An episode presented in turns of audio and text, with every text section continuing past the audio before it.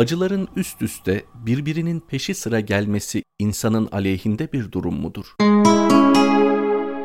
Zaman olur, derdin biri bitmeden öbürü başlar. İnsan bir musibete sabretmekteyken bir başka acı umarsızca çalar kapısını. Her şey üst üste gelmeye başlar, musibet okları birbirini takip eder. Bunca kederin toplanıp aynı vakitlere denk gelmesi elbette tesadüfü değildir. Daha acısını dindirmeden bir başka acıya muhatap olan insanın bu durumunu nasıl izah edebiliriz? Dikkatle bakıldığında dışarıdan olumsuz gibi görünen bu durum insanın lehinedir. Cerrahların narkozu vermişken başka ameliyatları da aradan çıkarma eğilimine benzer bir durum söz konusudur. Kalp ve zihnimiz sabır atmosferine ayak uydurmuşken mukadder olan başka acıların da aynı zaman dilimine sığışmaya çalışmaları elbette anlamsız ve hikmetsiz değildir. فَاَثَابَكُمْ غَمَّنْ بِغَمِّنْ buyurulmaktadır Kur'an-ı Kerim'de. Allah size gam üstüne gam, keder üstüne keder verdi anlamına gelir bu ifade. İşte bu ayetin gerekçesi de yine kendi içerisinde ifade edilmektedir. Allah size keder üstüne keder, gam üstüne gam verdi ki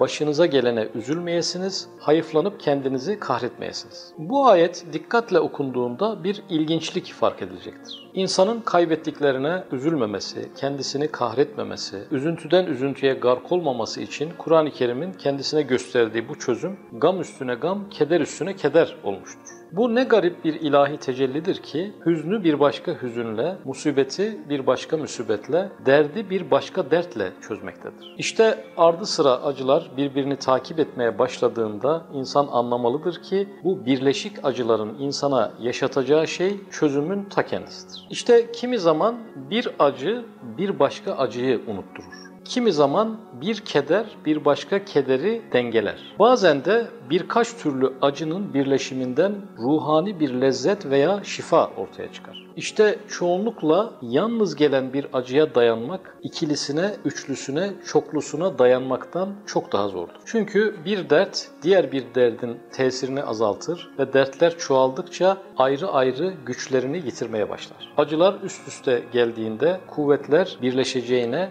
gittikçe dağılır. Böylece tek bir keder üzerine derinleşmeye ve onun üzerinde odaklanmaya yol ve imkan kalmaz. İnsan karşısındaki dertlere kendisini taksim etmek zorunda kaldığı için dayanma gücü daha yükselir. İşte acıların üst üste gelmesi insanın daha zor durumda bırakılması için değil, onun herhangi bir şeye odaklanmasını engelleyerek ferahlığa ulaşması için gelen ilahi bir tecellidir. Müzik